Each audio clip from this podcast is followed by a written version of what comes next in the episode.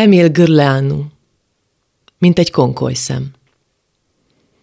Nem kell akkorának lenned, mint egy hegy, hogy gondolkodni tudjál. Lehetsz parány, mint a konkoly, vagy mint a porszem. Ha fejecskédben van világot átfogó isteni szikra, akkor ez elegendő. Tudod, ki vagy, honnan jössz, és merre kell tartanod. Ezt a bölcsességet a hangya fejtegette így a bogárka előtt. De a dolgos hangya szavai akkoriban a bogár egyik fülén be, a másikon ki. Alig néhány nappal előbb pillantotta meg a napvilágot, a földet, a virágokat. A fűszálak tövében édenben érezte magát. Ahogy kibontotta szárnyacskáit és felrepült, álmélkodott, hogy át tudja szelni a levegőt. De a fáradtságtól elcsigázva ráesett egy levélre.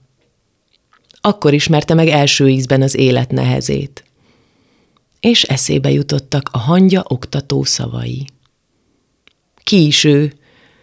Egy kicsiny bogár, fénytelen, kerek, mint egy konkoly szemecske. Honnan jön? A fűből. Emlékszik jól, hogy a hajnalka tövében ébredt a világra. De merre kell tartania? Lám, már is tanácstalan. Leereszkedett a levélről, és elindult megkeresni a hangyát. Erre-arra járt kelt, de a hangya sehol. Más hangyákkal találkozott ugyan, de azok siettek, s különben sem szeretik beszélgetéssel tölteni az időt. Sokat járt kelt, de többé olyan okos gondolatokat senkitől sem hallott. Ritka dolog a bölcsesség, gondolta a piciny bogárka. Ettől megint nagyon elszomorodott. Minden kezdet nehéz. Egyik nap elkapta az eső, s figyelmetlenségében beleesett a vízáradatba. Alig tudott egy szalmaszál segítségével kijevickélni belőle. Máskor meg micsoda rettenet. A kertész csizmája alá került, s egy pillanatig a lélegzete is elállt. Szerencséje volt egy kövecskével, meghúzhatta magát mellette. Milyen véletleneken múlik manapság az élet. Mindenképpen óvatoskodnia kell. Hát élet az, ha minden pillanatot mérlegelnie kell. Csak óvakodva járt. Puhatolózott, tapogatózott, szimatolt. Ott víz van, amott emberek, odébb kocsi gyermekekkel. Minek jöttem a világra, ha egy darabka föld sem akad számomra? Hová telepedjek le, hogy nyugton maradhassak? Hirtelen szem elé tűnt a ház, a kert gazdájának a lakása.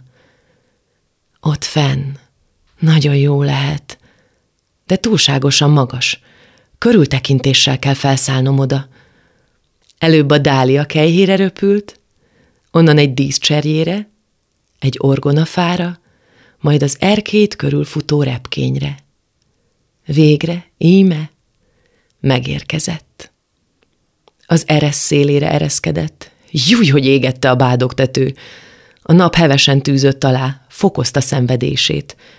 Hát itt is pokol az élet. Újra gyötörni kezdte a gondolat. Mi végre vagyok a világon? Úgy tűnt neki, hogy minden más élőlénynek van valami hivatása. Még a lepkének is. Hogy ne volna, hiszen a lepke elgyönyörködteti a szemet. Repülő virág, élő szivárványcsepp. A hangyák házat építenek maguknak, gyűjtögetnek, ezrével élnek együtt.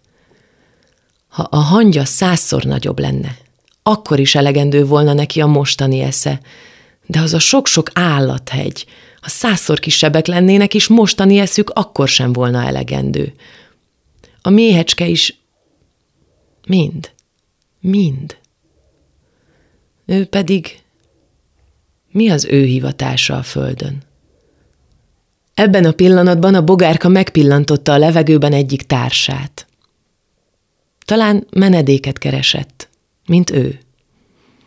De jóformán szemügyre sem vehette, mikor az eresz alatti fészekből nyílsebesen kisuhant a fecske, és röptében elkapta röpködő sorstársát. Később felhangzott a fiókák vidám csiripelése. A fecske ennivalót vitt nekik.